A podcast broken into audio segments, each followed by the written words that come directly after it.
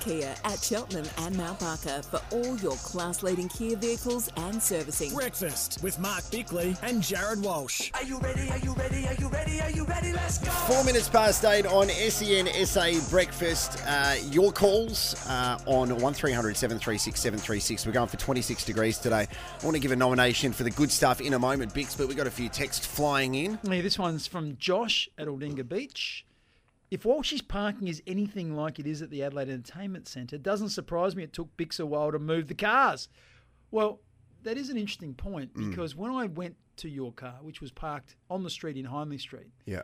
it was at least a half a metre outside to the right hand side of the white line where it was meant to be. So if a big truck comes down, it wouldn't surprise me if it scratched. And then there were, you were right up against the car behind. Yeah. I had to do a 21. I was like Austin Powers in that movie doing a 21 point turn to try and get out. You, you got to give me the benefit of the doubt, though, because we couldn't breathe. Because the truck that was parked in front of Studio Lumo today, blocking the car park, was pumping was a sewage, yeah. truck. And I got out to try and negotiate with the driver of the truck while you sat in your car listening to our podcast with your door locked and your windows locked. And you refused to negotiate with him. So I had to go I'd already, out. I'd already spoken to him because I got there at five past five and you rocked up at 20 past five. So I'd been sitting there for 15 minutes. Mm. So that's why I was I feel fatigued after that scent. It was disgusting, but we've got through, which is okay. Thank you for your text, Josh. Um, How good does Aldinga Beach sound at right at the moment? Twenty six degrees today. No better place on Mm. I, earth. I reckon Josh lives in a suburb that isn't Aldinga Beach, but just likes to say he lives in Aldinga Beach because it sounds even better. It's like I used to live in Peterhead, but I told everyone I lived in Semaphore because it sounded nicer. So I think Josh might be a bit of a phony. What, just on that, Mm. why wouldn't you say if you're going to choose and say, okay, I don't want to sound like I've come from Peterhead.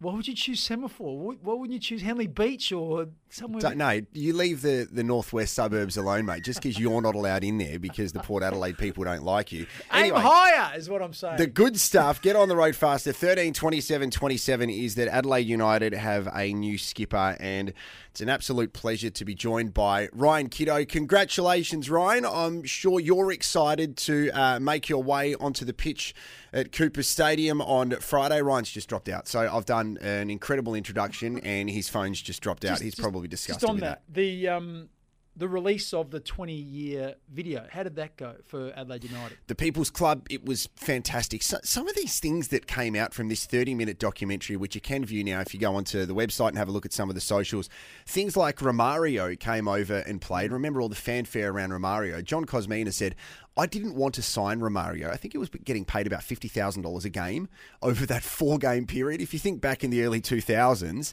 Um, but also, John Kosmina almost coached Melbourne victory. We had the lead up. There were 16,000 people at Hindmarsh on that night, that famous night 20 years ago. And it's quite fitting now, if you think about it. The person that scored the first goal for Adelaide United is now the head coach of the club. Yeah, it's remarkable, isn't it? It's- it's really. Just getting back to the uh, the Beckham documentary in that game where they just in that World Cup, I think they play or the qualifier for the World Cup, they played against Italy, and Del Piero was playing for Italy in that game. He ended up coming out and playing for Sydney, didn't he? Like playing in the A League. He did. Del Piero ended up, and he was brilliant for the league. Another text coming through from Andrew saying Bicks Walshy is carrying on like a diehard Port fan. Harden up, please. I don't know if you're saying you should harden up or I should harden up, but we'll get to that a little bit later on. Ryan Kitto now joins us. Hey, Ryan, congratulations, mate, and I'm sure you're pumped for Friday.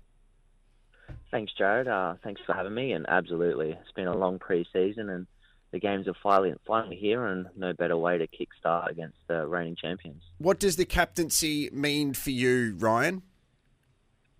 Oh, it's a great honour. Um, I was there that uh, that day in 2003, October 17th, when when Cole did score the first goal for the club, and since then uh, fell in love with the club. So to now be given the nod and to have the opportunity to lead the team is is very humbling, and um, to represent these particular group of players that means so much to me. Um, yeah, I'm, I'm very happy, and now I have a job to do. Well, this year takes on a different look. Obviously, uh, some players that are not there, some others that have come to the club. What's the expectations? What are you hoping for this year? Oh, we always set out to to win the championship. That's that's why we play football. Um, and I'll continue to drive that team first approach that um, we have been with this with this group of players. And I believe that if um, collectively we're able to reach our goals and be successful, then individuals will, will, flourish and get the opportunities they deserve as well. It's really impressive to see the team win the NPL Championship a couple of weeks ago, Ryan, with some of the best players for that team being Adelaide United squad players as well. So Panashe, Madanha, Luka Jovanovic, and we're all excited to see Johnny Yull. And what I love about what Carl Veart does is he gives young South Australian players an opportunity if they deserve that opportunity. And we've got a really good history of playing good South Australian kids. Yeah, we do. And I think it's great for the fans to see, especially for the young people coming to the stadium to if, if you put in the hard work and um, you want to represent this club, there there is a pathway for you, and, and Carl is going to provide that. And um, you allude to that team; they had a magnificent year in the NPL, and these players have now been in our first team system for two, three years, and, and are ready to play. So I'm really excited to see how they develop and progress as the year goes. We look towards the Central Coast, and the, such a tough team to play against. Uh, how do you take them on? Because they, they, I don't think they're going to get any easier from where they were last year. No, they're a very good team, and um, I think last year they had the mentality they were hunting, and now they're going to be the hunted. Obviously, winning the championship, so um, we're going to look to to I suppose take it to them and, and be as determined as possible, both defensively and in attack. Because I think at the end of the day, in the semi-finals, if you know the footage probably we look back on it, they were just that little bit hungrier. So. Um, we believe in the quality we have, and if we have that desperation and all work together, well, I believe we can have good success on Friday night one of the beauties of what Mark Bickley had to go through as the captain of the Adelaide Crows, Ryan, is he didn't have to travel very far to go to training each day. I wanted you to give Bicks a bit of an insight to your commute that you've had to do for your time at Adelaide United. How far you have to go from where you live to Playford in Elizabeth just to train each day? yes, I, I, do get to see um, all of South Australia.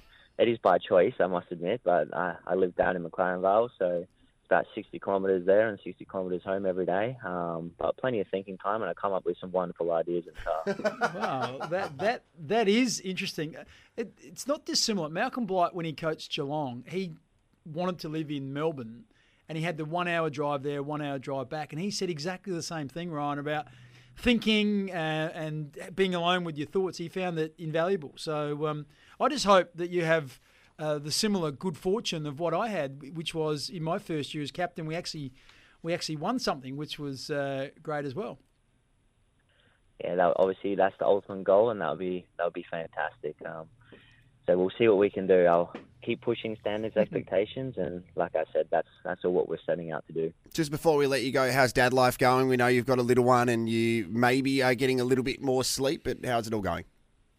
Yeah, he's he's he's been a good boy. He's you know they say um, they always tell me time flies, and now that I that I have a have a child, uh, time does fly. He grows so quickly, and um, all those little bits of time are invaluable. And the, the, watching him develop over these last seven months is, has been awesome. And um, yeah, I'm excited to we got to have him down at the fan day um, when we had the open training session, and hopefully throughout the year um, with a couple of time uh, friendly games, I'll get the opportunity to share some of these experiences with him as well. Well, Ryan, what a great story it is. Uh, as you said earlier, you were there watching the birth of this footy club. You've gone on to become uh, the captain of the club, and it's an exciting year coming up. We wish you all the best. Thank you very much. And I just want to say as well, I'm not sure if you said anything, Jared, but the documentary, 20 year documentary, has been released, which is magnificent. So I suggest everyone get out there and watch that. No, it looks awesome, mate. There's a really good celebration of both the men's and the women's team as well, which is brilliant. The People's Club. You will get emotional watching it if you can find about 33 minutes today to do that. So Ryan Kitto joining us. Friday is going to be huge, Bicks, because it is a double header. So the women play first. Awesome. Um, and their kickoff, I think, is at 4.30, and that will be followed by the men. We've got a, a bit of unfinished business against Central Coast, and it's definitely a winnable game because their coach, Nick Montgomery, has gone to uh, another club to coach overseas, and Jason Cummings, who scored all the goals from last year, he's also gone overseas too. So, mm. um, he's but got, he's got Messi's top, hasn't he? Well, he tries to get everyone's top when he plays the cum dog. So uh, Ryan Kitto, an outstanding leader, one of the hardest working players at the club as well. It's 14 minutes past eight on SENSA.